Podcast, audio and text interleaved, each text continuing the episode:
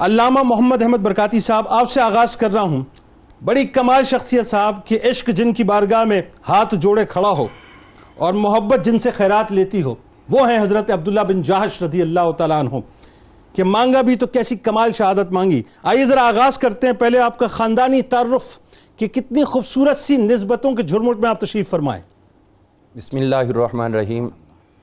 یقیناً نبی کریم رعف الرحیم ختم المرسلین صلی اللہ تعالیٰ علیہ وآلہ وسلم، آپ کی ذات مقدسہ کو جو اللہ تعالیٰ نے تمام انبیاء اکرام علیہ السلام پر فوقیت اور ان کی سرداری عطا فرمائی، تو اسی طرح آپ کی امت کو بھی دوسری امتوں پر سرداری عطا فرمائی اور کن تم خیرہ امہ کہہ کر اس امت کے اوپر بہترین امت ہونے کا تاج سجا دیا۔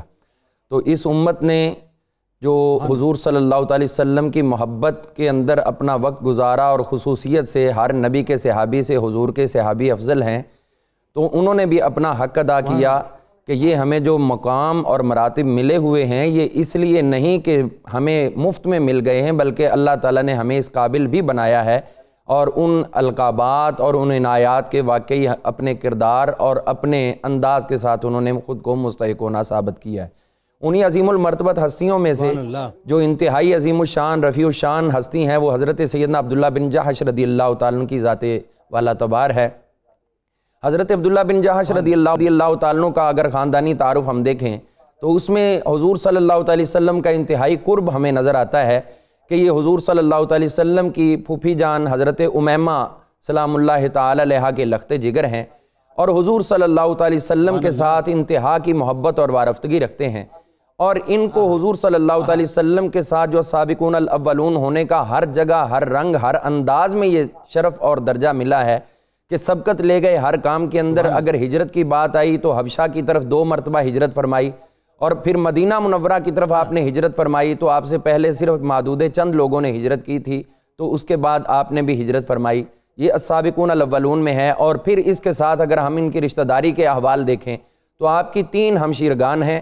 ان میں سے ایک ہمشیرہ محترمہ جو کہ امہات المؤمنین میں سے بھی علو مرتبیت کی حامل ہیں یعنی حضرت سیدہ زینب بنت جہش رضی اللہ تعالیٰ عنہ یہ آپ کی ہمشیرہ محترمہ ہے اور دوسری آپ کی ہمشیرہ محترمہ حضرت حمنہ رضی اللہ تعالیٰ عنہ ہے اور اسی طرح آپ کی تیسری ہمشیرہ محترمہ ان کا نام حضرت ام حبیبہ ہے۔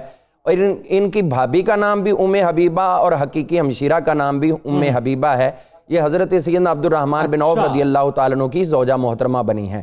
تو اس حوالے سے پھر اگر ہم یعنی وہاں سے بھی نسبت مل گئی آپ کو؟ جی جی۔ اس میں ایک انتہائی خوبصورت ہمیں آپ کے ساتھ اگر غور کریں تو آقا کریم علیہ السلام کی خدمت میں آپ کی نسبت ظاہر ہوتی ہے کہ تین خواتین جو آپ کے ساتھ کسی نہ کسی طریقے سے ریلیٹ تھیں ان کو حضور صلی اللہ علیہ وسلم کی زوجہ محترمہ بن کر امہات المومنین میں شامل ہونے کا شرف حاصل ہوا۔ ایک تو آپ کی ہمشیرہ محترمہ ہے حضرت سیدہ زینب سلام اللہ تعالی علیہ یہ حضور صلی اللہ علیہ وسلم کی زوجہ محترمہ ہے آپ کی ہمشیرہ ہیں۔ اسی طرح حضرت ام حبیبہ یہ آپ کی بھابی ہیں اور حضور صلی اللہ علیہ وسلم کی ہمشیرہ محترمہ ہیں۔ اسی طرح ہم دیکھتے ہیں تو حضور صلی اللہ علیہ وسلم کے ساتھ تیسری ان کی اپنی زوجہ محترمہ جو حضرت سیدہ زینب بنت خزیمہ ہیں رضی اللہ تعالیٰ عنہ ان کی شہادت کے بعد بیوگی کے اپنے ایام پورے کرنے کے بعد نبی کریم علیہ السلام کے حوالہ عقد میں آئیں۔ تو آپ کی نسبت سے تین عفت معاب خواتین کو امہات المومنین ہونے کا شرف حاصل ہوا۔ تو یہ یقینی طور پر کار دارد ہے اور اس کے اندر یقینی طور پر اللہ اور اس کے رسول صلی اللہ علیہ وسلم کی خصوصی کرم نوازی ہے۔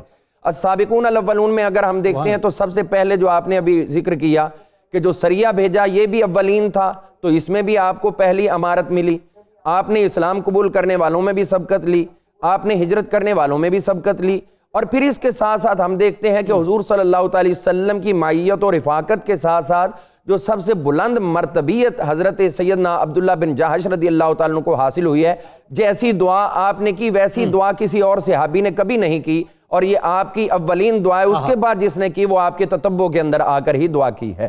حضرت سیدنا عبداللہ بن جہش رضی اللہ تعالیٰ یہ تین بھائی تھے۔ ایک ان کے بھائی عبید اللہ تھے انہوں نے حبشہ کے اندر جا کر نصرانیت اختیار کی۔ ایک ان کے بھائی تھے ابو احمد۔ تو ان کی کنیت ابو محمد تھی اور تیسرے بھائی ان کے ابو احمد تھے۔ ان کی ذرا نگاہ کمزور تھی تو حضور صلی اللہ علیہ وسلم نے کئی مرتبہ ان کو اپنی جگہ پر جو ہے وہ نماز پڑھانے کا بھی شرف عطا کیا جب آپ سفر پر تشریف لے جاتے تھے کبار سے آبا کے ساتھ۔ حضرت سیدنا عبداللہ بن جہش رضی اللہ تعالیٰ آپ کی ایک انتہائی خوبصورت چیز ہمارے سامنے آتی ہے۔